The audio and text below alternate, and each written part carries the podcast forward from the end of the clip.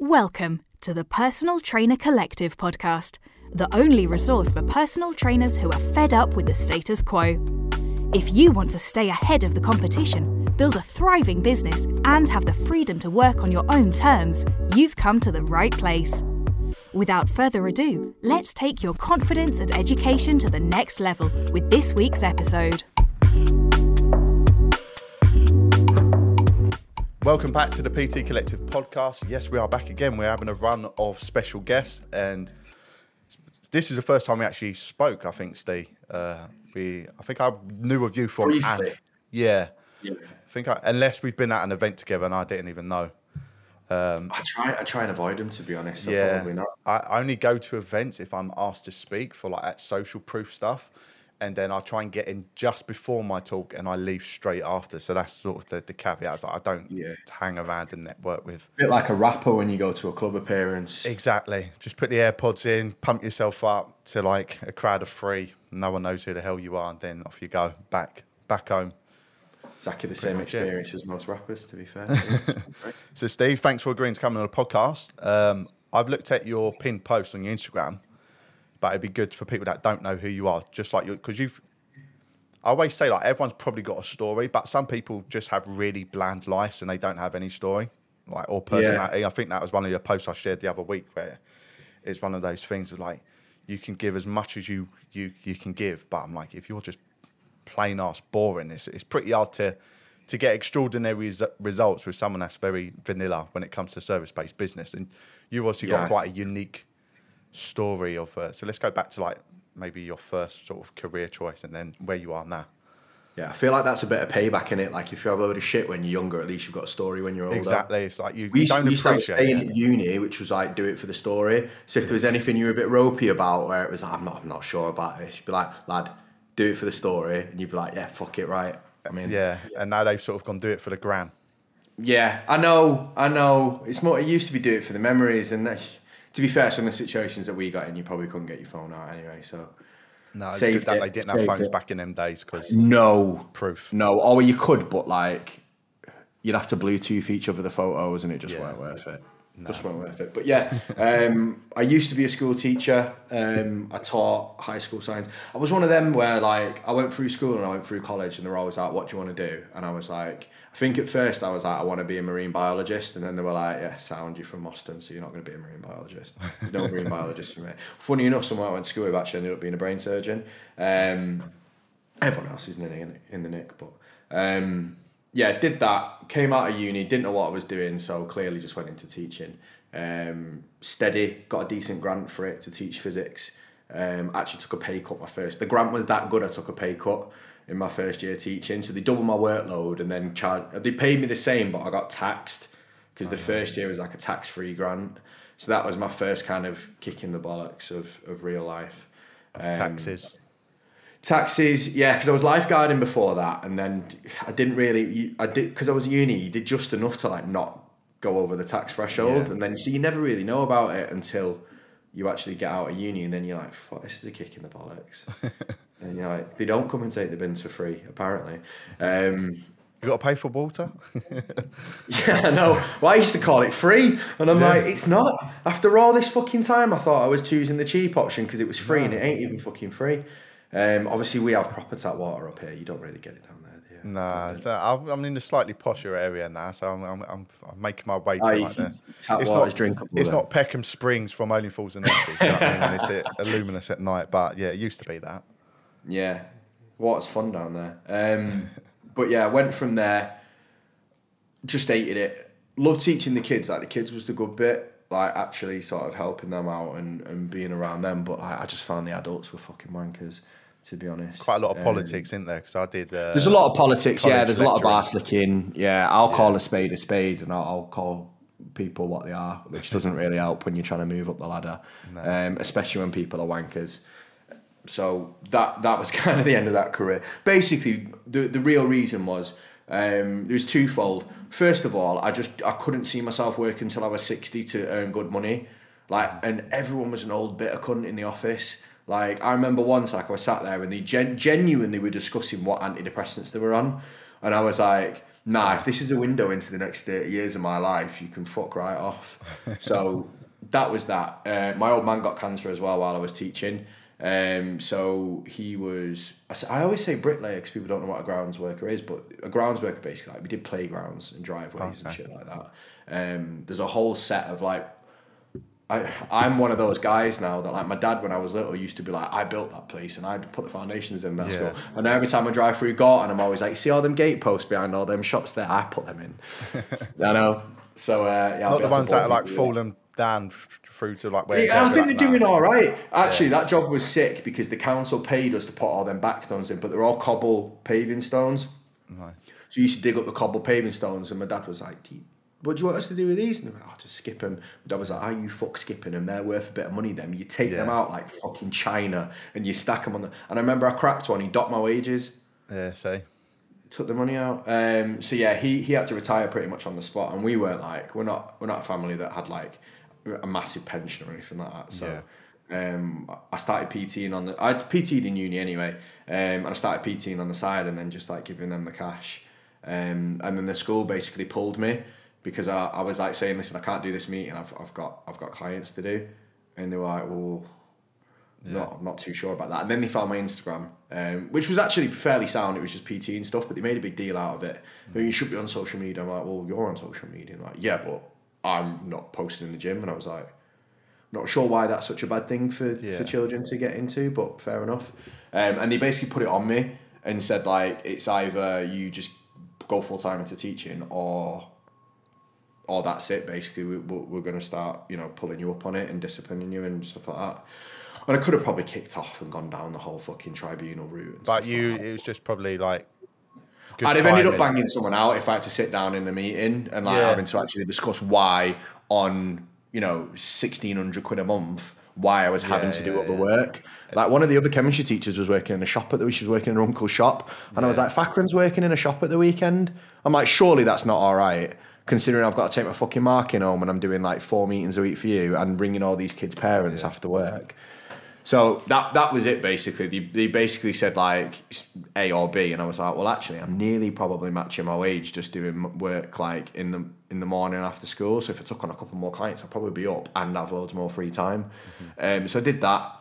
Things went all right. Um, long story short, I ended up fucking both my legs up. Um, my knees have been bad anyway, and then I snapped both my legs. Uh, patella tendons are now plastic, um, which is funny because I don't know how long they're going to last, but we'll find out. Um, so yeah, I was in a wheelchair for a little bit, and then when I went back to the gym, just I didn't really have any clients left, to be honest with you. Yeah. And because I was hobbling around on a fucking basically like a pair of crutches and like leg braces, like no one was walking in the gym like I that's the guy for me. Yeah. yeah, and I didn't really get into the niche of people with like reconstructed knees at the time. Um, I just I, so that was it. So then I just I'd always the thing with me is like I'd always been on social media. I kind of got that at like remember when I was in like year eight, I think I got my first phone. So like it was still pretty early on, but like I kind of grew up with it Yeah. in the same way as Harry Potter, but that's not really helped me as much as having a phone. Um, so I went through that. So I would always like post on social media, like I'd always I'd always done that kind of stuff. And even while I was teaching, I was still kind of posting like educational videos around like nutrition and training and stuff like that. Um, so when I went online, I mean I didn't have a fucking clue what I was doing, like, but I'd already at least built up a bit of a following. Yeah. Um, I did a bit of fitness modeling when I was younger as well, so I had a lot of weird, strange men that also followed me, which Yeah. helped make me look more important than I was, but actually they were all just useless followers. Um, and then yeah, we launched the online coaching, did really well month one, um, and then that was it for me. I was like, I think we made eight grand in the first month. It isn't all about that because I, I did that eight grand because I'd done a load of transformations when I was a PT, so I Yeah. kind of used all them to market it. But I was like, fuck me, I've just done eight grand in a fucking month. I was like, it, because I was still, say young, I was like 27, but like mentally I was quite young because I like I'd not really done a lot in life. I'd spent like a year and a half fucking. And you've gone from like being told what to do, teach this, you've got Yeah, to be in this meeting to after all of the tax is gone, this is what you're left to now, going like going through what you, you went through with your knees to then going, oh, fuck, I'm like this I can remember when I first oh, put Oh, on mate, my conference and it. we made like twenty nine grand in a weekend. I was like, that's pretty much my salary. And I was like, this is believe it. this is and then I suppose that's like when the chains break a little bit, didn't they? 'Cause you, Yeah. like where you've maybe been brought up, similar to where I've been brought up. Like it- as you said, no one's supposed to be doing this, no one's supposed to be doing that. So you can't you can't look at someone and go, oh, this one was in my in my school Yeah. like five years ago, and now they're doing this. So it's one of those where, like, Oh, yeah, I don't have to do what everyone says. Like get a good job. Teaching's the most secure job in the world. That's what I had when I, I quit. It was like you're always going to need a teacher, and then they start getting rid of departments or schools Yeah. shutting down. I mean, I was science, so I was probably pretty safe. Mean, mum actually like told me I was an idiot. She was like, "You're giving up a good pension." I was like, "Listen, if I fucking carry on like this, I'm not getting to the pension. Like, I've, I've had Yeah. enough already. Like, there's no chance." But yeah, it's it's mad. Like when I was in school, like if you made eight grand a month, you were either fucking playing football or selling white or brown. Like Yeah. there was there was no in between.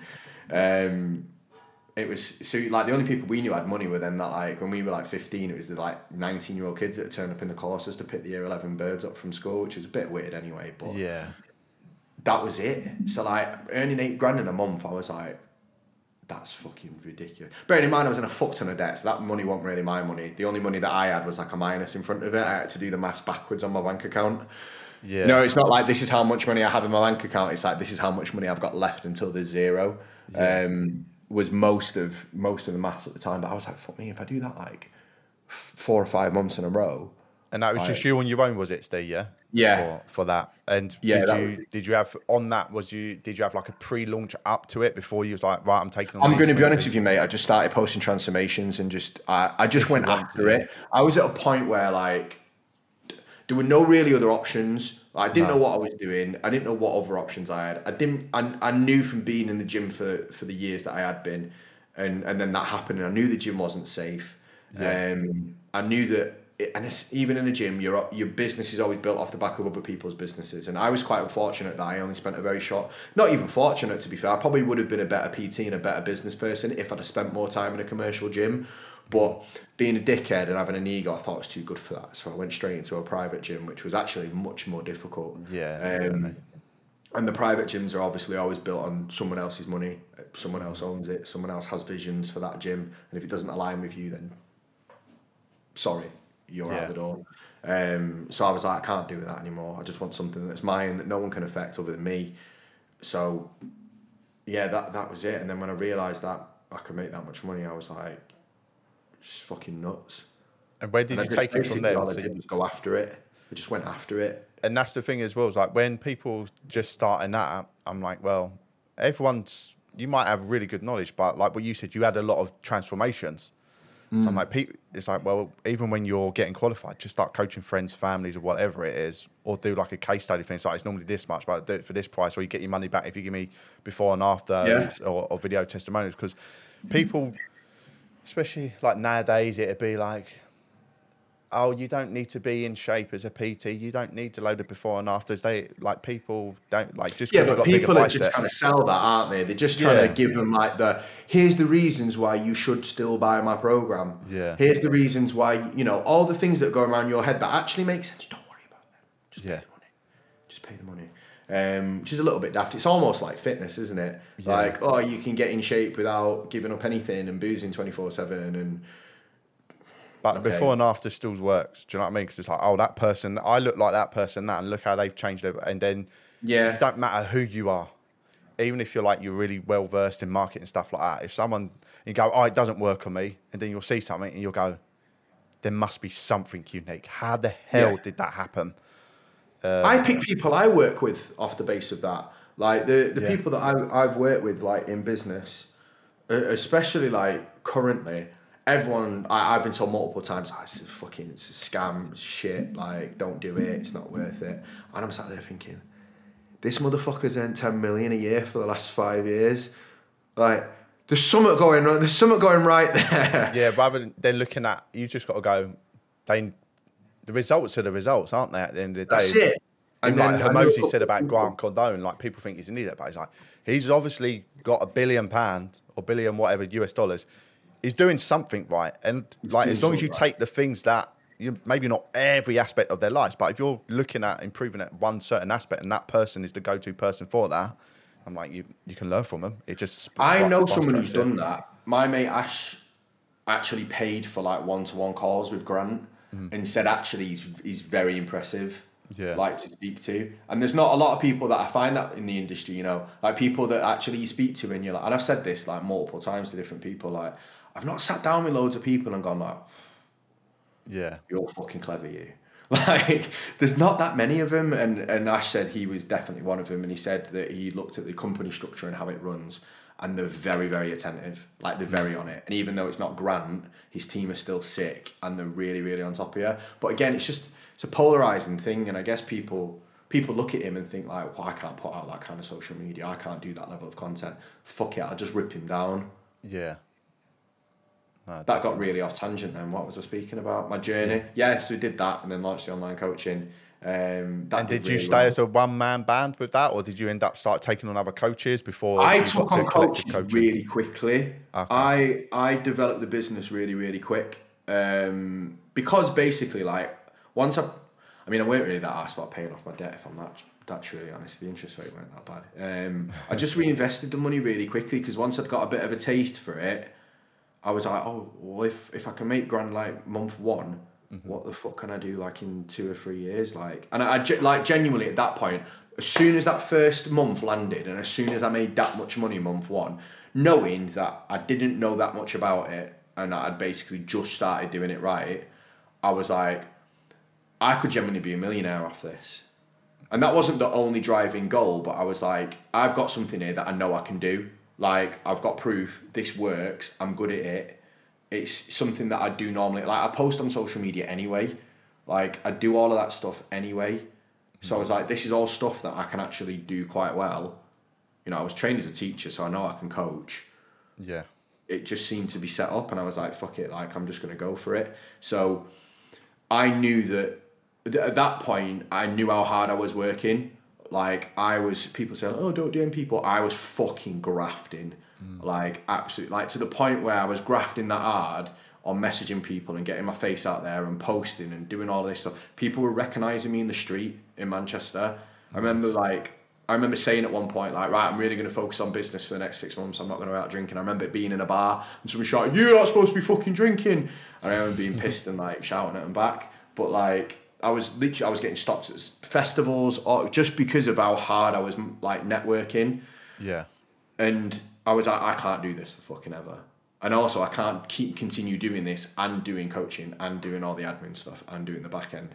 Um, and funnily enough, my best mate had just come back from Australia and was working in Wahaca, um, which if you if you don't have a Wahaca, it's like a fucking Mexican food place. Um, he was working behind the bar in Wahaca, um, and he just had a stroke. Basically, he was playing uh, like semi-professional American football in Australia, um, and he had a stroke. And it turns out he had like this congenital heart thing that should have killed him. Do you remember Foe, the City player? Yeah. Same thing, Foe. basically. Oh, same thing, like exactly the same thing. And then was like, listen, you you should be dead. Like, you're fucking lucky that you've not died yet. Yeah. Like the stroke was the less severe option of how we are going to find this. Um, so he was like fucking all over the place, and I was just like, listen, he- he'd, he'd I'd played football with him or like all through like basically being like eighteen onwards, um, and I knew he's he's always like had that in him to be a good coach, and he'd lifted before, but like big power lifter start lifting, like nothing like Yeah. body transformation wise, and I said to him, I think you could help me with this. Like initially, I just needed some admin. Like I don't, I don't know where it's gonna go. And poor lad, I probably changed his job title about fucking fifty million times. Yeah. Um, and and what he was getting paid and what the role was and all that shit just kind of developed. But then I ended up obviously with with Lewis basically working for me full time, um, which was sick because it just meant I could get twice as much done as everyone else. I think I know Lewis. Tattoos, yeah. Yeah, yeah, yeah. So Yeah. that, that that's how Lewis got started in online coaching, basically. Oh, nice. Um, which is really, which is really like cool for me to see now because like when I say that to when I describe him, you have no fucking clue who I'm talking about, but you actually know him as like quite a good coach. Yeah. Yeah, because he was at a level up event that I spoke at, and uh, yeah, yeah, he was, he was there.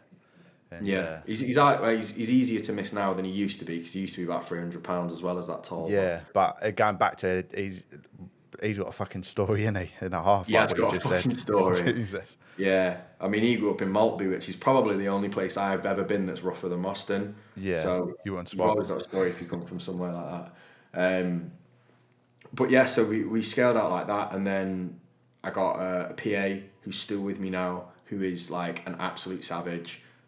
who runs my life, Sarah. Um, she's actually she goes out with a lad that I know that runs a soccer school in Dubai, and I put the advert out for a PA, and I just needed a little bit doing Mm-hmm. um, at first, and she applied, and she'd worked with like Emirati royalty, like booking holidays, and I was like, well, she can deal with those demands, she, can, can deal definitely with deal with mine. even even if I can be a bit of a prima donna at times, she'll defo handle it. Um, and she just she just came in and she was like, right, well, I can do this, and she's like, but also like I can do that, that, that, that, that, that, and that, and I was like, Okay. sound, do it. Um, so yeah, she came in and took basically all of that off my back.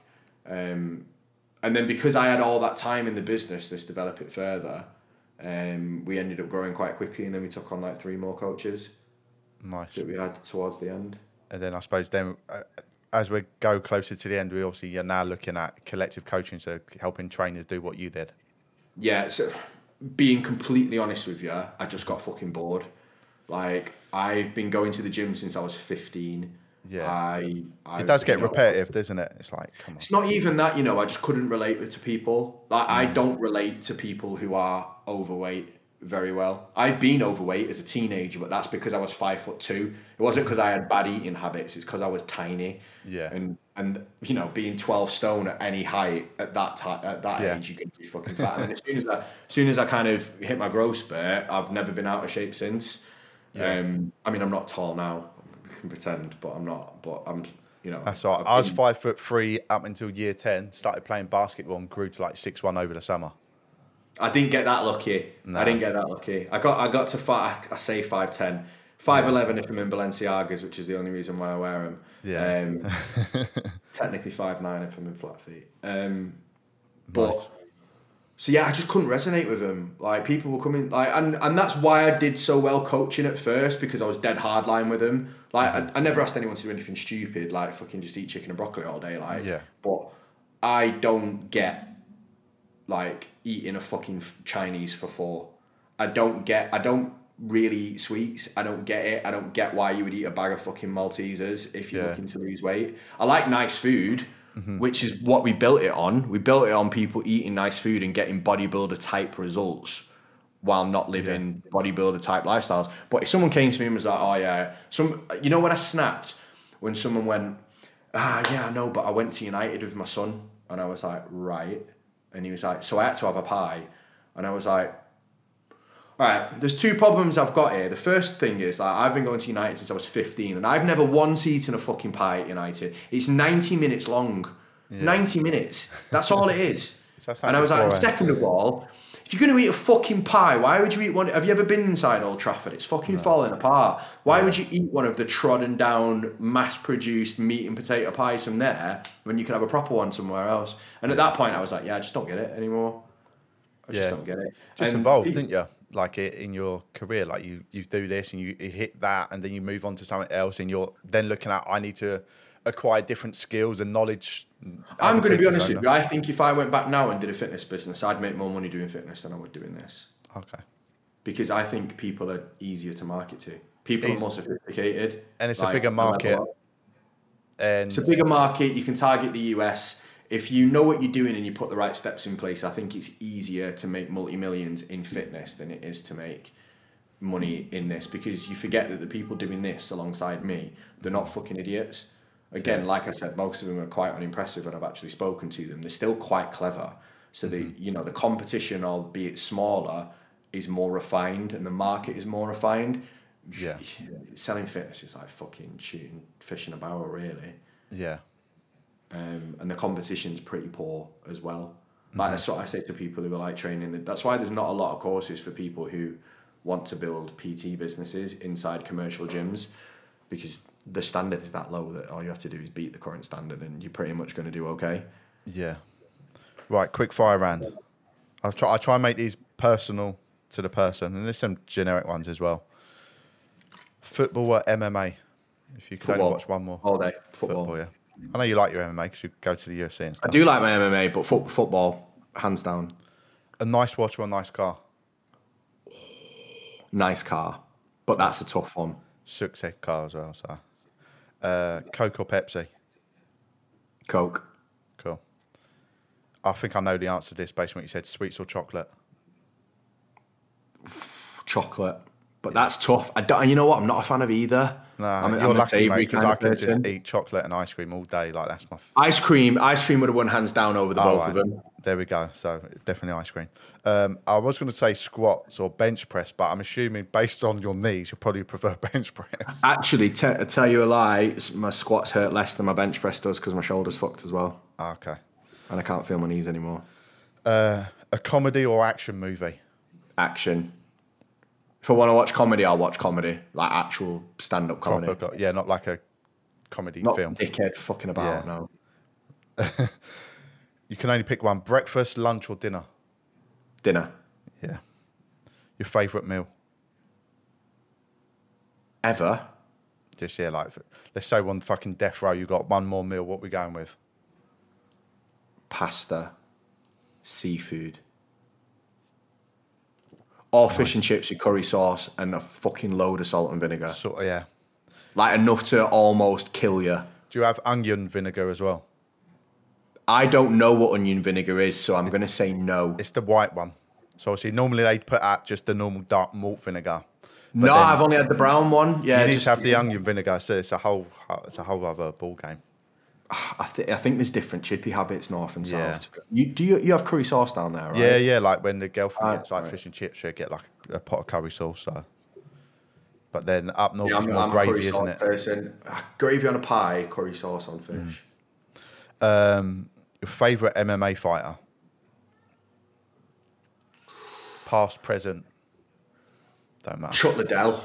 Oh yeah, the Iceman. Chuck Liddell was a fucking bad man with a fucking mohawk It and was like. his persona, wasn't it? And then when his chin nothing went, else like that anymore. Yeah, Chuck Liddell was like that guy that'd get off a fucking Harley outside a bar, battered, and kick fuck out of four people. That's the kind of bloke he was. yeah. Last one, Mourinho or Erik Ten Hag? Mourinho.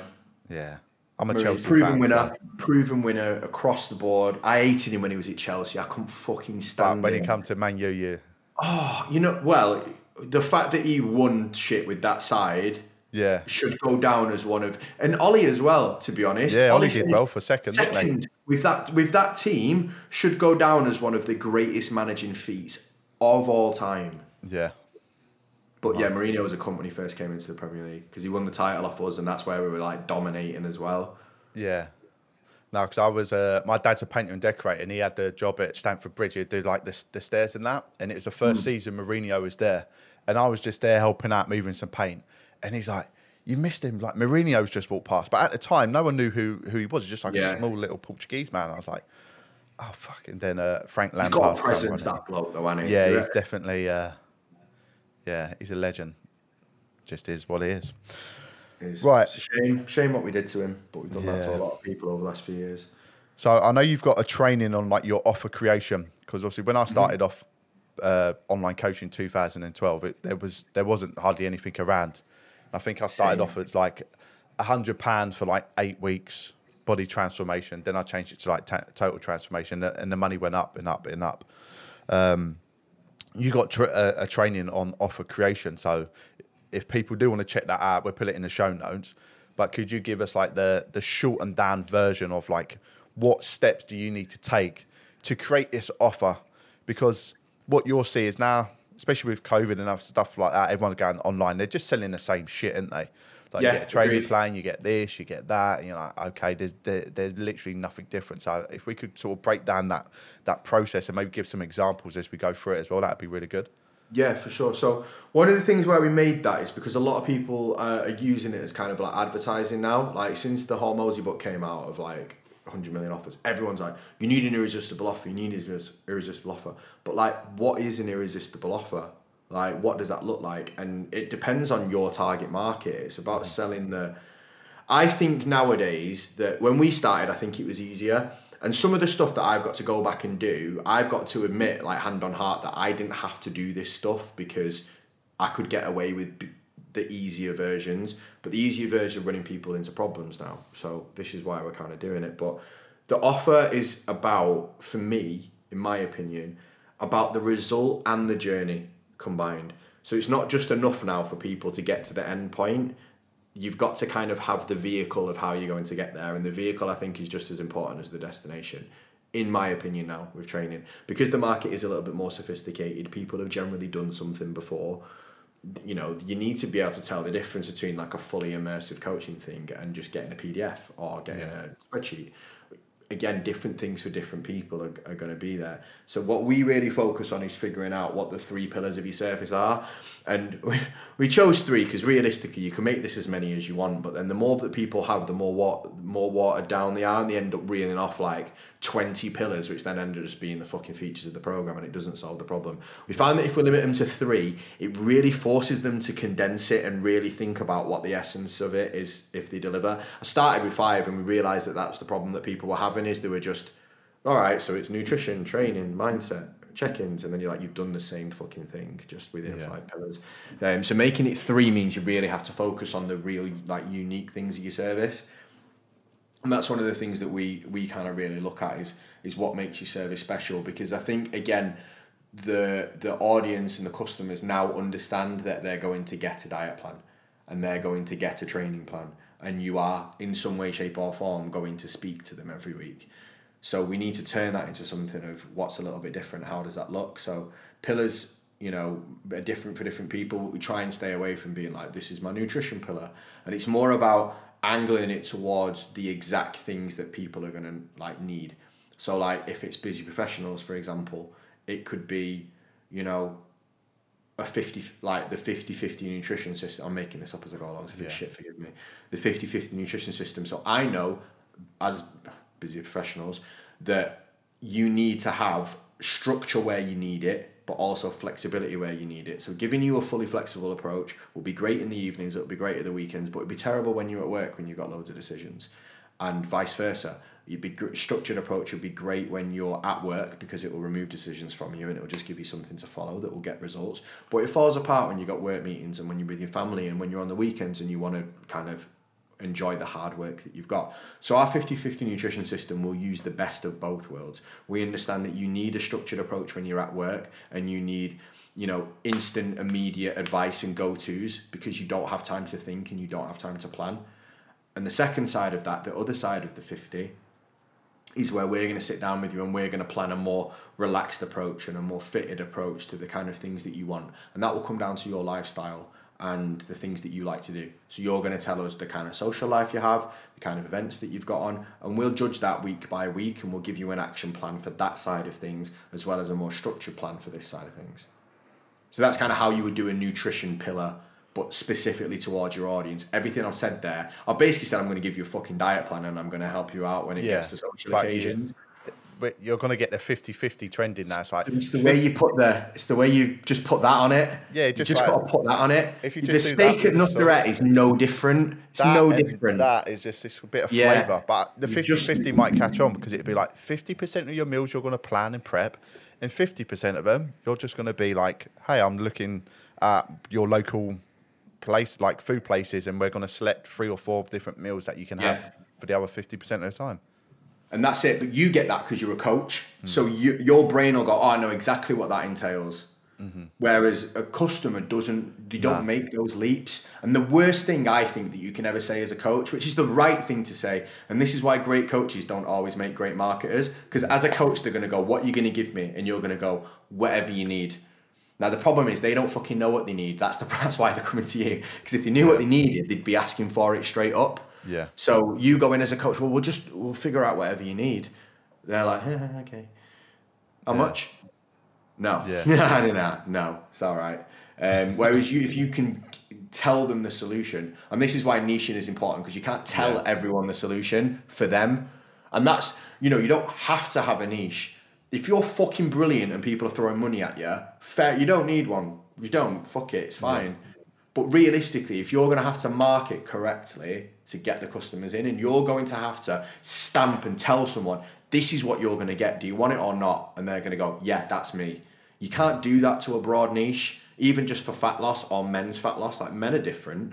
Yeah. Just because you've got a set of bollocks doesn't mean that you, you're going to buy a certain program. Like everyone's got different needs and wants and stuff like that. So the same, like we pick pick the other side of it. So you again, you can piece all the training and exercise together in one pillar, and then the second pillar could be something again more structured. It needs to directly solve the problems of the audience. So like again, maybe speaking about say like busy mums for example busy everyone's fucking busy aren't they say like Although I don't um, think people are. Everyone says they're fucking busy. I'm like, you ain't busy. Nah, no. You ain't got no work so- ethic. child caring mums. Yeah. So mums that take the brunt of the child care from the family. Mm-hmm. You'd be like, right, cool. So we've got our specialized system that's exactly built for people like yourself. So we know that you're time capped. We know that your schedule changes all the time. And we know that even if we wrote you a rigid plan, that's not going to happen because you don't, unfortunately, you don't make the decisions in your house. The decisions in your house are split between the child or your husband mm-hmm. that's it. So if you get told something, you're going to have to do it because that's the decision you've made at home. That doesn't mean that you need to be trapped in being overweight forever. All it means is that we're going to have to teach you a set of guidelines. We're going to have to build in a set of habits. We're going to have to give you a set of daily tasks that can move depending on how busy you are and what kind of your schedule is like. And that's what we're going to set up. So we're going to look at you. We're going to look at what normally happens over the course of maybe a couple of different weeks, mm-hmm. and then we're going to set out these non-negotiables that we have to hit. But it's going to be manageable within your schedule. And if things come up, it's fine because as long as we stick to these daily negotiables, you're going to get the results that you want. Mm-hmm. And again, that's just directly targeted at those people. You've got to understand them. I mean, I don't really understand childbearing mums, to be honest with you, because like, I've not Do you then feel like that, from that perspective, you wouldn't pick that niche because you, you Yeah, unless unless again like you've got really good understanding of it. So like I Yeah. pulled that because like my missus stays at home with the dog twenty four seven, and Yeah. basically like if that's the deal we have. Mm-hmm. So she doesn't. She does make decisions, but like if push comes to shove, like work, my work comes first because I'm the breadwinner at home.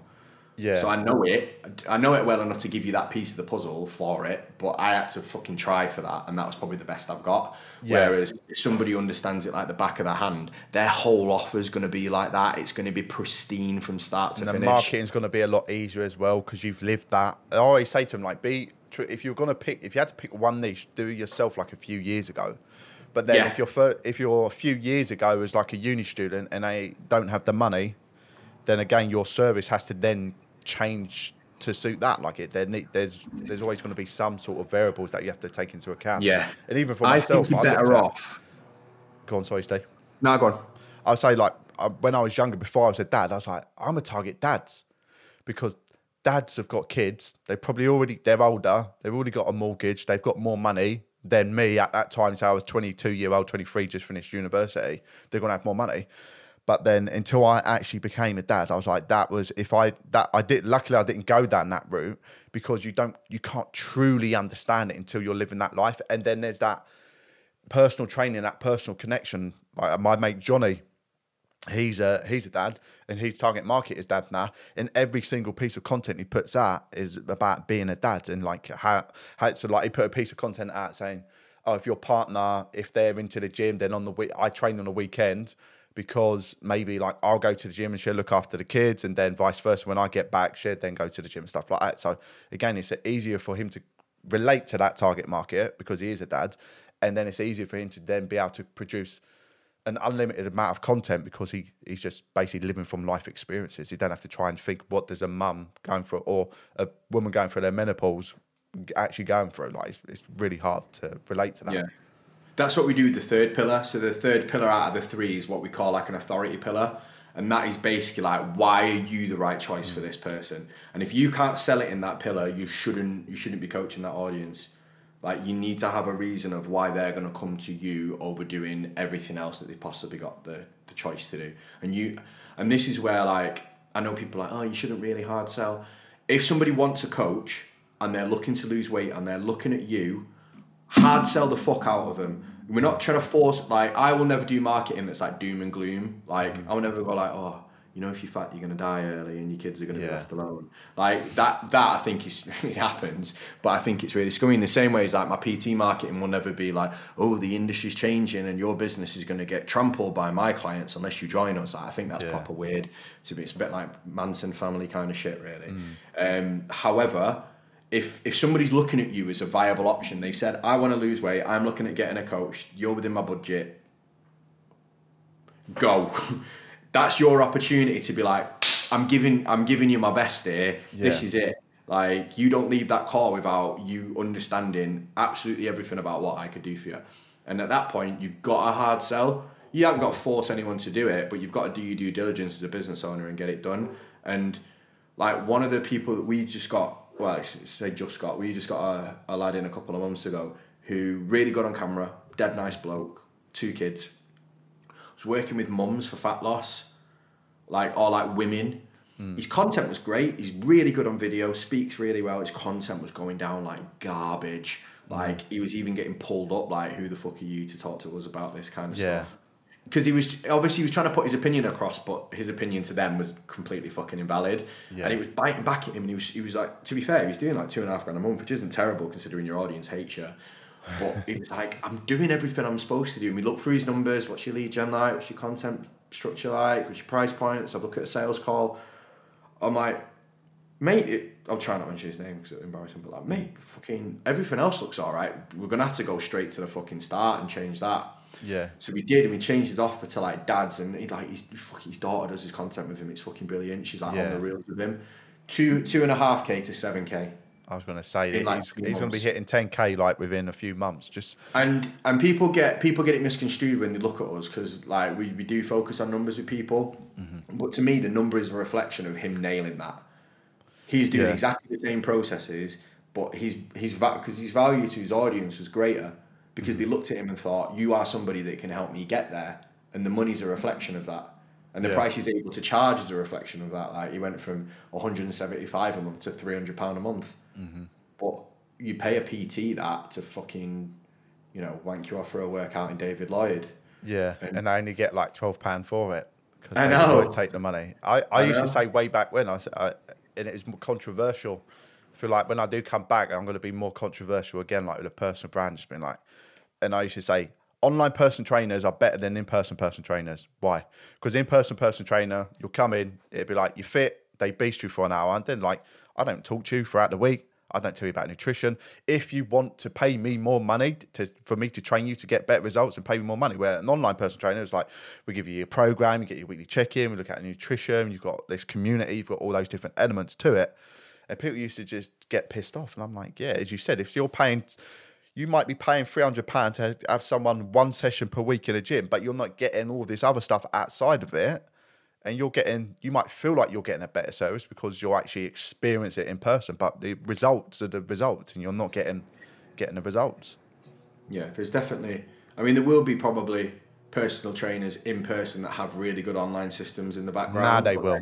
Because then, you, but then you should be really looking at like 500, oh. 600 pound a month then you're yeah, then you have the offering, ain't you? It's like if you only see me never per month, you're two fifty. If you see me once per week, that's like three seven five. You see me twice a week, and then then you've got all those offerings there. So I feel like we've seen nineteen. Because I always say, say the difference was it'd be like health, lifestyle coaching, twenty four seven without the in person or with the in person. I know you're not going to be there 24 7 as such, but like there is no difference. So like, if you want to see me in person at a specific location, you got to show me the money. Like you got to pay me more. But apart from that, the service is exactly the same. Like if only someone can see you once per week because of money or whatever it is, but they need to train four times a week, then you program them four times a week. There shouldn't be any difference. I feel like with COVID 19, it, it forced trainers to then have to build out a better business and a service so therefore, if they survive that, if your business, if you're listening to this now, and your business isn't thriving since COVID nineteen, now you've got those other elements to your business, then you probably got a marketing problem. I would agree. I would agree, and I, you know what? Like, I don't think being an online coach is the solution to a lot of trainers. I think having online systems that allow, and, and this is the market employee that you get, like, oh, if you're an online coach, you'll You'll be able to travel, you'll be able to do this. I've seen more online coaches that can't even take their fucking honeymoon off yeah. than I've ever seen personal trainers because mm-hmm. now you can't go, I'm going off on my honeymoon, I'm, I'm not in the gym, I'm not working. Now yeah. they're like, you've got your phone and you've got your laptop, so you fucking can work. Yeah. It's working against them. The whole mm-hmm. industry's going fucking backwards. And I think there's a really there's going to be a really good market in the future for very very very good in-person personal trainers to have very good back-end systems and online systems mm-hmm. that's going to actually crush all the issues that they used to have. They're not going to need to do mornings and evenings. They're not yeah. going to need to do weekends. They're not going to need to work on the holidays. Clients are still going to have a service to do while they're away and while they're taking time off. So it's going to, you know, having an online system to back up your coaching alleviates a lot of the problems. And actually, the bigger problem that I see, which is one that we talk about quite a lot, is online coaches doing like low mid ticket offers, getting about 70 clients. And then basically, instead of being in the gym 24 7, they're just sat in the bedroom 24 7. yeah. And all they've done is just move the income ceiling like here. Yeah. And all that graph to go from here to here, for me, is just is not worth it. yeah, stupidity. It, I just say you end up becoming like a fitness accountant. You're just there. I know, obviously, with software and stuff like that, but then you're just like, oh, Google Drive, and I just see numbers all day, every day, and it's like, So many people have swapped the gym floor for a fucking box room in their house. Yeah. And, and done exactly the same thing. And like stupidity is doing it twice, right? So instead Yeah. of having a better model and dealing with problems when they come up, like getting your offer right, getting your sales process right, learning how to sell a decently priced program that will allow you to scale and not be a little fucking wanker when it comes to the VAT threshold and be like, eh, I don't want to go over the VAT threshold. Like, why? Because you've got no margin in your fucking product. It's not Yeah. that you don't want to, it's that you can't. You're, you're, you fucked yourself. and just go flat rate up until that point. Or And just then- fuck off to Dubai, Oh, apparently. and then that was going to be the next step, but then just fuck off to Dubai or I mean, we- I- we Ireland as well. You can go Ireland. You only pay VAT on people that are within Ireland doing business. So Unless have- all your fucking clients are Irish and then yeah, you're then your stuff, then go, then go to Dubai. But uh, again, it's um, it just goes back to the margins, doesn't it? So it's like you don't, you do, you wouldn't mind paying a hundred grand extra per year in VAT if you bring another million in. Wouldn't mind, would you? a lot of people don't have the margin and they don't understand it. So like I any business coach that tells you to charge 150 pounds a month to me doesn't understand what it takes to grow a larger business and has probably never done it or has probably done it with someone else making the decisions for them and helping them out of it. Because the biggest problem that I ever deal with is coaches coming to us saying I've got 45 clients at 100 b- between 100 and 150 pound a month and I'm like brilliant that's a big gap. So let's put some fucking numbers on those first. How many people are paying this? How many people Yeah, are paying yeah, it? yeah. And you get there, and actually, only the last 10 are paying them 150, and everyone Yeah. else is like paying them like 100. And because they've been paying them 100 quid and they know they're getting a good service, they're never going to fucking leave. No. And dealing with that problem is difficult. Not going to lie to you. I'm not going to sugarcoat it. I'm not going to say we've got the perfect solution in our program. It's hard. You've got to grow a set of bollocks or lady bollocks and turn around to these people who have been paying you good money and have helped your career scaffold to this level and say, this ain't going to work anymore. And you've got to repackage your offer and you've got to do all of that stuff. But realistically, the easier way to deal with it would just be to solve it at source. And I'm not saying go and charge 500 quid a month for online coaching, but if you charge 200, 220, you've got enough margin to make right decisions throughout Yeah. the whole business. And if you do need to increase your prices, you're moving from, you know, 200, 220 to 250, 275, Yeah. which is more agreeable. But what you're doing is you're getting low ticket customers with low ticket buying habits, with low ticket mentalities, and then trying to push them into doing something else. And it doesn't. So what you end up doing is ripping half your business apart to start with. So people pay me money, and I'm like, that's cost you another five grand, kid. This is what we've got to do. and I would just wish that people would deal with it before, beforehand, realistically. Yeah, because we had it when we did uh, PT coaching. We tried it for like a three month pilot thing, and that that was the thing. Like everyone was just sending like massive like sessions, but everyone was on different ranges, and they we had one person that made nine grand in the January twenty twenty one, or maybe yeah, probably probably I forget what years we're in now, like twenty twenty two. But the month before made less than a grand. I'm like, what the? And there's so much of it. So it's like you I feel like other coaching, like, and it be when we go through the end and stuff like that, what you go through, like, because yours is very much a lot more detailed and individual rather than someone selling, mentoring, and then it's just like a Facebook group with some videos and it's not personalized to, to anyone else. I'm like, I'm cool with that because that's where it was in the old days when it'd be like you can buy a cookie to cutter that way plan. at a price point. Yeah. There's a certain price point that that, That fits in. needs Like to- if you're just yeah. starting and you can't afford to get a one-to-one mentor, Then- calm. But I just I wish the people running it would actually just be a bit conscientious and be like, listen, right, this ain't going to be the answer for you forever. This is going to be the This will answer. take for you from here to here. Yes, you need this. this. is what we do. We go here to here. The problem is there's that many egos in this industry that they have to be really good at everything. No one can be better than them at anything. So they're like, right, well, I'm the I'm the specialist at this, but I'm also the specialist at this hmm. and this and this. And anyone else who has a different idea than me is a fucking wanker. I've said to people about people who hate me, genuinely, they're probably a better fit program for you for where you are right now Yeah. because they specialize in that. And I don't think they would ever say the same. They would never say, actually, we don't really have the system set up to deal with Well, someone like we, you. we say it to the trainers, don't we? We say, right, if you're like pre or postnatal, I'm be like, don't fucking come to me. It's like you're vegan, don't come to me. I'm like, Yeah. if you're young, if you're now it'd be if you're a dad that's a business owner that wants who's, who was in shape and now a fat fuck who wants to get back in shape, then I'm probably the person to go to. But and then again, it's looking at you can't help everyone as well. So someone's coaching style or systems, or as you said, niche might just be they just might get on a little bit better with that coach, and therefore they get a better result. So that's why, like you, I know you had co- coaching with Sook and stuff like like you before you you, have a con- you.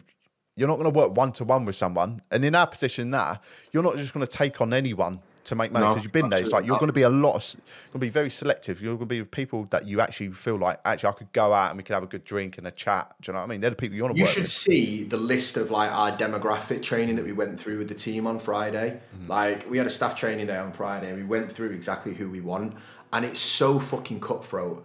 I have a Yeah. list of things, and if people come to us without that, like if you've got less so we have like a, a feeder program but like say for our main program right uh, like our one-to-one program the flagship one that everybody kind of knows about we don't talk about the other one because we don't want everyone getting on it because it's, it's quite cheap and it's actually quite useful. Um, the main program if you've got under 2000 followers don't fucking bother because you're not going to support even even thinking selfishly, you're not going to consistently be able to pay us because you're not going to be able to generate the business large enough out of that amount of followers. And I'm just going to be real with you. I'm not going to tell you you can you can generate a 10k business off a thousand followers because some people will mm-hmm. somewhere, but most likely no. Yeah. If you're over 35 years old, no, not for me. Mm-hmm. Because I can't sit there and tell you what life decisions I think you should make because you've got situations in your life that are beyond me. Yeah. You've got a mortgage, you've got kids, you've got stuff you have to think about. You've I can't say back yourself, do this, invest in yourself. I can't be as cutthroat as I need to be mm-hmm. because you've got little Sally there that needs a fucking like a new school uniform or Yeah. you sent you want to send your kids to private school. I can't sit there and tell you that my course is more important than sending your kids to private school. Mm-hmm. I can definitely tell a 24 year old that my course is better for them than going and doing another university course or buying a house at that Yeah. age. Absolutely. So I only work within the realms of where I know that I can give them the right decisions. Yeah. And I can't do that with people over 35. And it cuts off a massive mar- part of our market. We have some clients that are over 35 that work really well with us, and I would love to market to more of them. But on a whole, percentage wise, if I market to that crowd, we get the wrong people as a whole. Yeah. Because we're aggressive. Like we get people to make jumps and make decisions. You pay this person, you get this member of staff in. Don't question it, do it, or else Yeah. we can't do that with people who, who have larger considerations to make. Mm-hmm. So we don't bother. Like I, I, we don't bother. Yeah. We, we realistically only deal with people between the ages of 21 and, and 30, really. Yeah. And if someone and comes that's slightly the way it ab- older than that, but they hit the tick the boxes for the other stuff, like then have Um, kids. yeah, I mean, we like, just had a guy called Hugh's just moved to fucking Marbella, Yeah. shut down his gym, gone online, moved to Marbella. The guy's in his 50s or something like that. Hmm. Doesn't know how to use tech at all. but, but he's not, he didn't have any other outgoings. He, he, he basically could live like a 25 year old. Like, Yeah. he didn't have any overheads. He was like, listen, this is what I want to do. This is the dream. I want to move abroad. Very similar personality trait. He gets on sick with some of the guys as well. Mm. Like, they're actually really close mates. And he's a fucking legend. But like they will come to us because they'll Yeah. they'll get out what we're putting out, but we won't go to them because nine times out of ten I ain't gonna get a Hugh.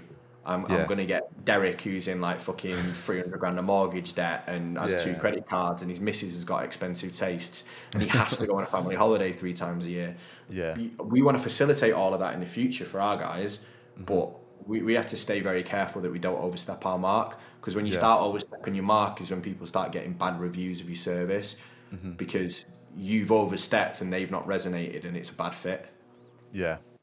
Right, we'll move on to. I'm going to miss a few of them, Matt, just because obviously time and stuff like that. But one of the posts I think we put up and I put up and you you commented on, and also had social Shannon, uh, just Shannon, but uh, handle Shannon.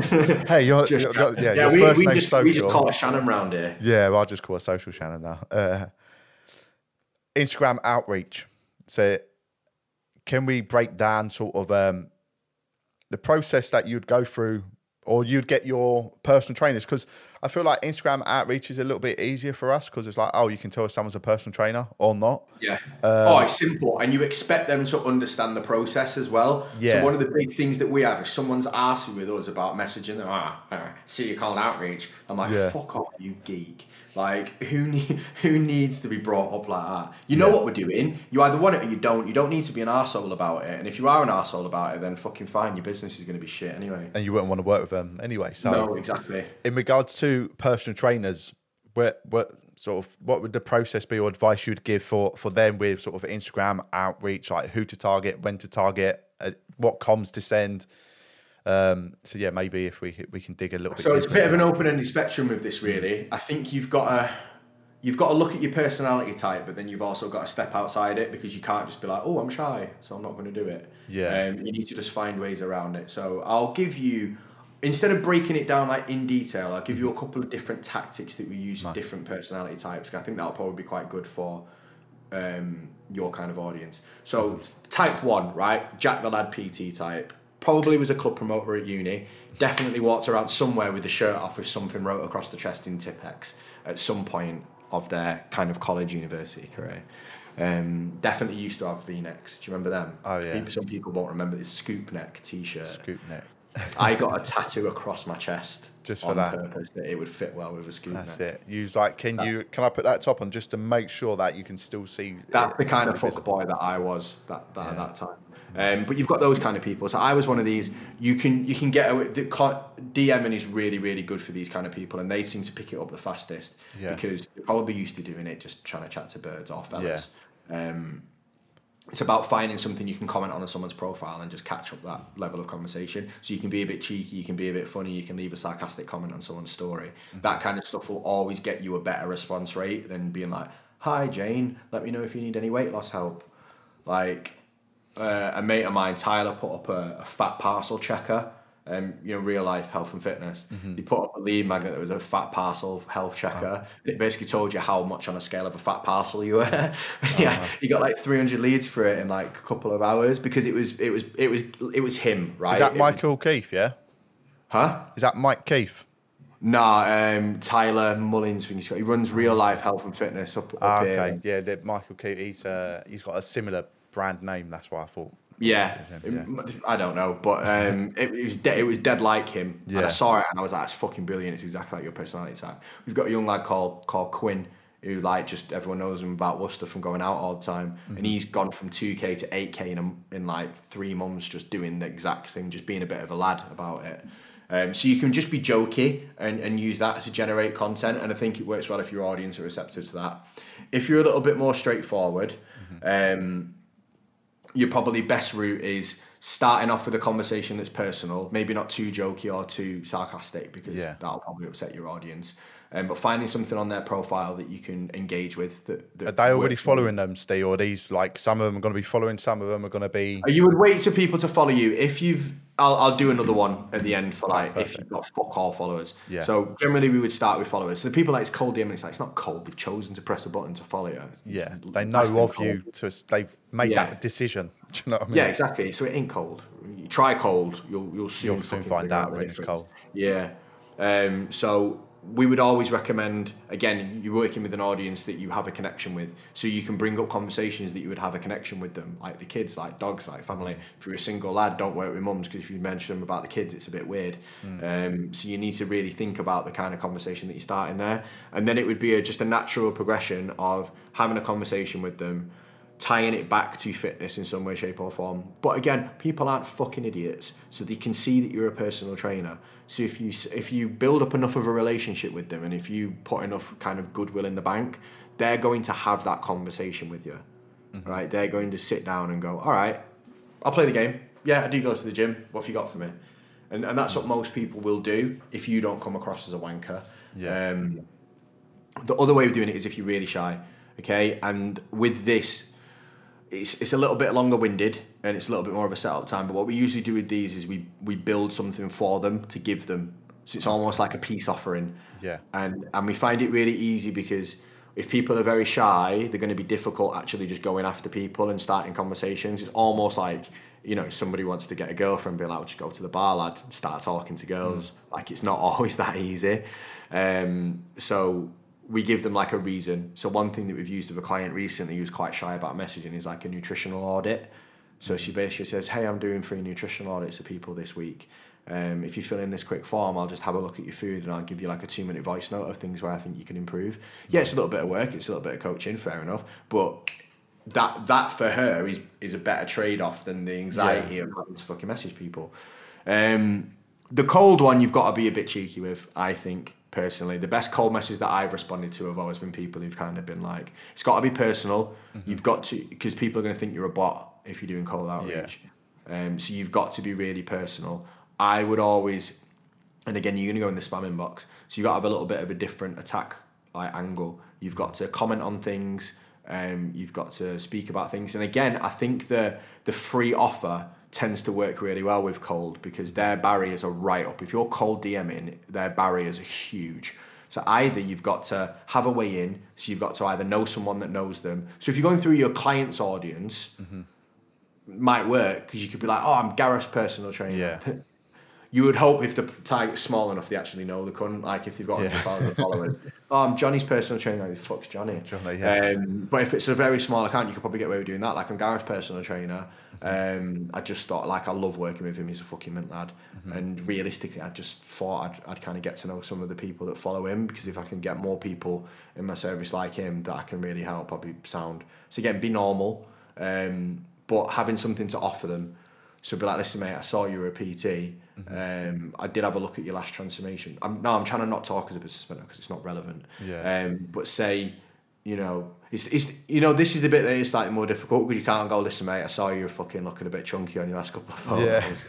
Yeah. um, but it definitely, if people like, you know, oh, you know, I, I saw that you follow X, who's a personal trainer also. Yeah. Um, you know, um, so maybe you're looking into something along those lines. I've actually got a couple of free resources that I think could really help you. Mm-hmm. Um, if you are looking at that, um, is it something you're interested in? That's probably going to get quite a decent response rate. Again, the response rate for each of these is going to be less and less and less. Yeah. So like if you're if you're jokey, you know, sending out one liners and having a bit of a laugh at people, people will generally respond really quickly. Yeah. If you're not quite there and it's not your personality type, cool. You just need to accept the fact that maybe your response rate is going to be a little bit lower. Yeah. Um, and if you're doing cold, you need to expect the fact that your response rate is going to be even lower still. And that's one thing that we try and do is we try and give people numbers of like this is what you should expect so people are like, oh my god, no one's replying to me, and he's like, well, actually, your numbers actually are all right. But if people don't know the numbers, you're just leaving it up to them. And PTs are usually perfectionists. So they usually think that everybody that they send a message to should respond to them. Well, they do like five or ten people, and they feel like, and I'll be like, how do you get on?" I like, see it. Two people responded. I'm like, "All right, cool." Like, yeah, do a hundred. Even mate, if I if I sent five messages and one person spoke back to me, I'd be like, we're on to a winner here. Yeah. Like, those are good. I think if you're getting 10 to 1, you're doing all right. mm-hmm. What are some you've got the... a thousand followers, that's 100 people you've had a conversation with. Yeah. Uh, what's some of the restrictions at the moment for the sort of like Instagram in regards to if you send too many messages? Because some uh, someone's like 50 a day or a certain amount of followers uh, it's I, I i think it's machine learning so i don't think there's a hard and fast number you can put on it i think it actually goes off your account okay. so like i'm dead social and i actually use my instagram my i have two inboxes they have the general and your primary so my yeah. lead generator is the primary i do my general but i'm actually quite social most of the day mm-hmm. so my instagram learning has kind of like figured Lets out. Lets you know that you're just naturally getting responses yeah. anyway. So, so give if you, you more... go from zero to fifty, you, are probably going to get hit with a barrier. Yeah, yeah, yeah. Um, but again, like using Quinn for example, he's never been hit with a barrier, but he's a dead social lad, so he's probably used it like that for a while, yeah. and, and, it learns. So you can't. I, I couldn't give you an couldn't answer. Give an exact um, number. It'd just be like if you go from zero to try and do hundred, it's yeah. probably going to get flagged.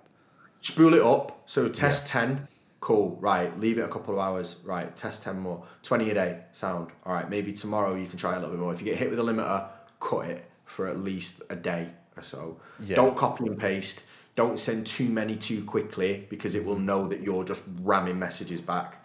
Yeah. Um, and try and change it. So I don't know if people are aware of like how well your phone can understand what you're doing, but mm-hmm. it can actually monitor keystrokes. Mm-hmm. so it knows even how fast you are typing and what the time difference is between you pushing each letter to type a message. So it can tell even if you're just deleting two things quickly, like changing the name, it knows if you're doing that. It's just, it's scary actually if you look into it. Um, so the thing that I would, you can get away with probably more the longer you do it. Yeah. Is is the answer. So at the start, you need to be very bespoke. You need to pick who you're speaking to. So prime candidates only, profile picture. They actually post. They have Yeah. followers. The, the people that they're following aren't all celebrities. Like spend your time on people who actually look like your target demo, which means taking a little bit of time to look at it. Um, but I would start there, and then you can branch out. And we would always go for the most direct, the most bespoke, hottest leads first Yeah. and then it's like cool how far back do we need to go to hit the numbers that you need Yeah.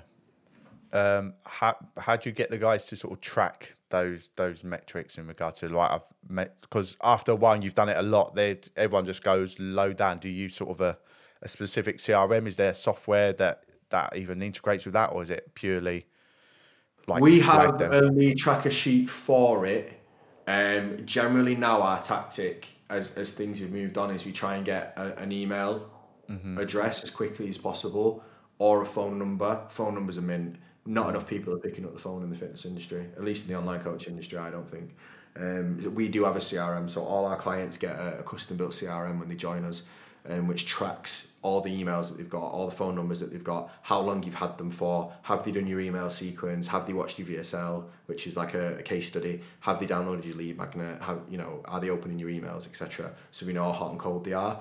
Um, so we generally give people a VA that does all the grunt work, and the VAs track all the. Um, they're English VAs, well trained from Shannon. yeah Um, social Shannon. Social. Social Shannon, yeah.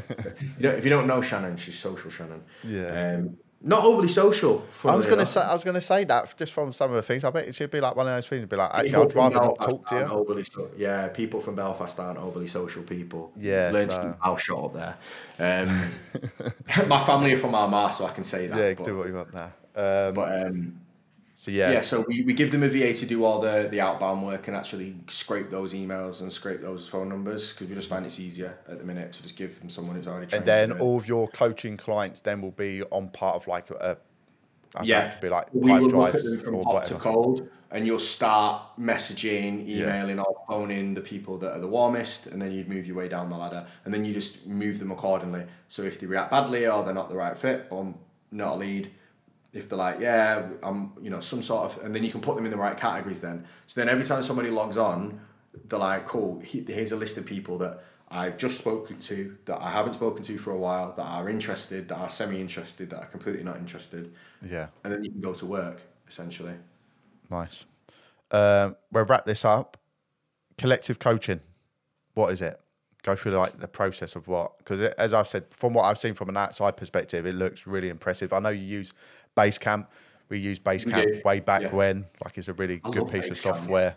I love it that you, it doesn't charge you more money each time you get five more users. One of the reasons why we use it, but like Slack and Monday for me were too corporate. Yeah. Whereas Basecamp is like there's a group chat function, there's a to-do list function, and there's a function where we can put specific resources, and that's it. It doesn't try and do too much. Mm-hmm. No. Because I think like Slack and Monday are built for like huge businesses with and you need to have both of them. Do you know what I mean? Because one's just comms and one's uh, like a to-do list where Basecamp's Yeah, like you can put files, you can put everything on there. I love it. I think it's brilliant. So when people come in, um, you basically audit the whole business. Um, and I'll speak of the way it runs now because the way it has been running recently is probably going to change. Um, so I do all the business operations. I have a, an hour call with them at the start. We, we write we they do a big form first and fill out all their assets and what they've been doing and what they've done previously and what they've not been tracking. So usually the form's pretty fucking bare, to be honest. But it gives them an idea of what we're going to expect out of them next time we do it Yeah. um, they will go through that whole process. I'll have a call with them. Um, a, I want to get to the bottom of the niche. So one of the things I think I'm quite good at is putting that offer together with them. So finding out the pillars, giving them an idea of what they should put in, like marketizing what they're probably good at as a coach, but turning it into a language that will actually sell.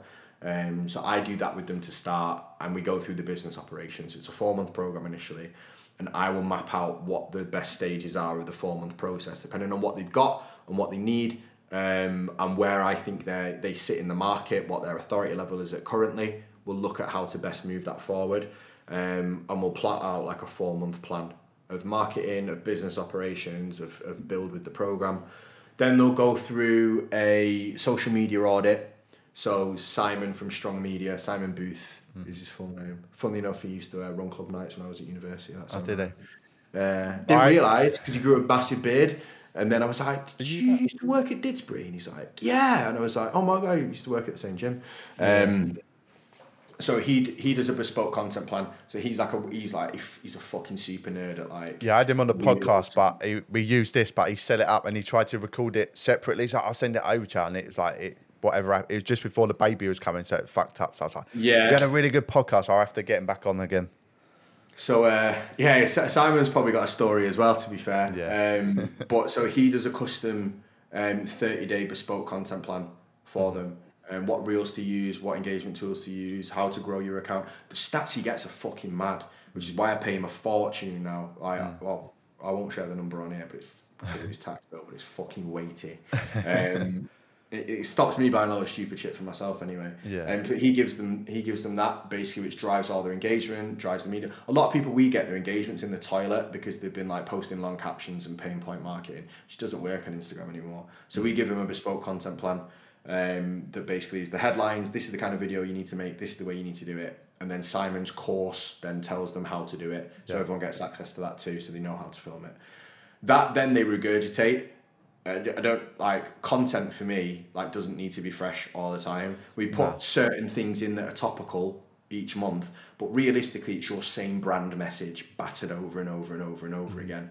Um, so we just freshen that up because we give them a thirty day plan that works. So why the fuck would you start fucking with it like month two? So it takes the content off the back.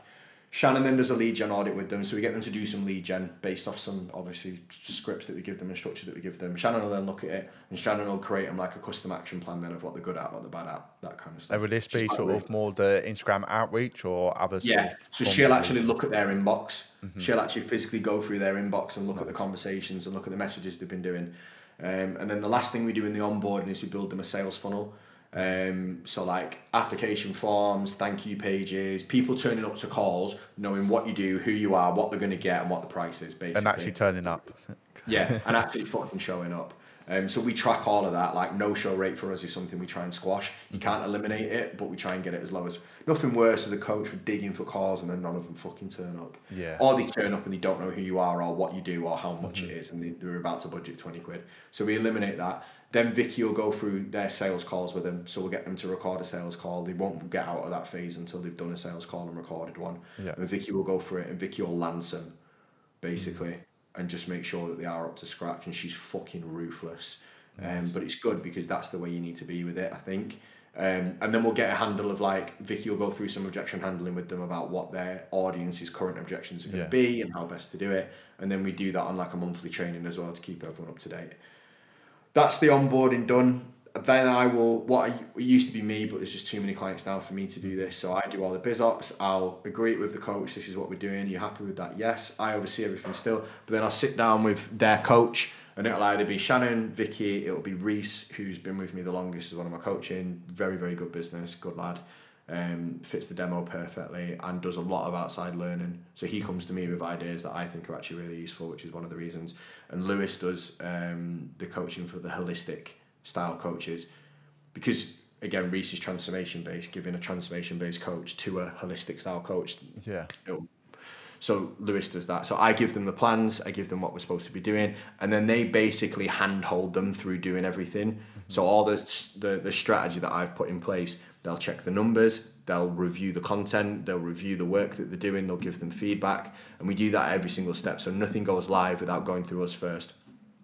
Again, a lot of videos that you get is pretty much like, watch this video, okay, go out in the world and do it. Whereas we put another step in place of like, let's make sure this is up to standard before you start putting it out in front of people. Um, it's it's been it's been common for us to send things back three or four times before like do it again. These are- these are the corrections you need to make. This is where it's wrong. This is what this is what a good one looks like, which is what we do quite well. So again, from my teaching background, like we did a VSL the other day, and actually I had to mm-hmm. film a VSL of a client that I used to coach. It was a bit of a throwback, but everyone gets a standard of what it should be like, Yeah. what the levels are.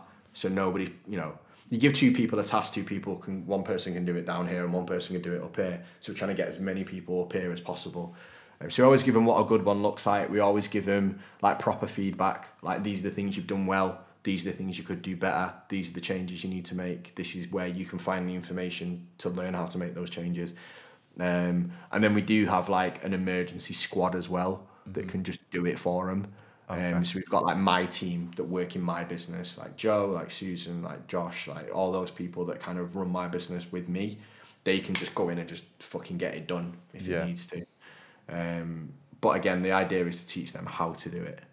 And, and that's basically how we run. So then we do a monthly audit with them where we look at all the numbers, we look at all, you know, what they've been doing over the past month, we identify any issues, go through the sales, go through the lead gen, go through the content again, make sure it's all working up to standard. If it's not, change it. Um, and then we just move them through that four month process. It works pretty well, I think. Um, people seem to enjoy the intensity of it. So we've dabbled with like making it six months, only really for business purposes, and then we decided that actually four months is perfect. Yeah. Because you can just come in and smack it, and then if you need a break, you can have one. Whereas I think for me, and also people understand quite well, like the poison for me is when like we get people who are like, I, what I don't want is what I get in my inbox all the time. It's like, I'm with this coach, but it's an 18 month contract. And I'm thinking, Ah, who needs an 18 month contract? nah. There's a lad who told me this morning that his mum's died. Like this is obviously, Yeah. But his mum had died, and he'd asked to be paused from his business mentorship, and the business mentorship said no. And I was like, right, you know what? If I ever have to build a business like that, I'm just gonna fucking quit. No, it's like the whole contract things and stuff like that. Even when I was doing it back in the day, we didn't have a contract because our target market were like were personal trainers. Like they, if it was like maybe a different target market, so there's so many variables to have it. But I always use examples like let's say you get tied down to like a two year contract and you're seeing this iPhone come out and then another one and then another one and you're sitting there and you're like, at least you're still getting a service. With some of these things, they're actually not even fulfilling their service. I'm, uh, and for like normal PTs, I'm like, what? Realistically, you're going to take them to court for like two months or whatever. it Life's, is? You're not I do don't it. want to say that to people, but Yeah, I, and I've said it before, like, I'll turn up to someone's gaff before I turn up to court. Yeah. Like, and, but I reckon most of them, they won't do that. Like, I know that there's there's these people that are being asked you about contracts, and if you saw them and you put it on them, they'd shit themselves. Like, if you went up to one of them at like Body Power and you G checked them straight away, they, their ass would fall out.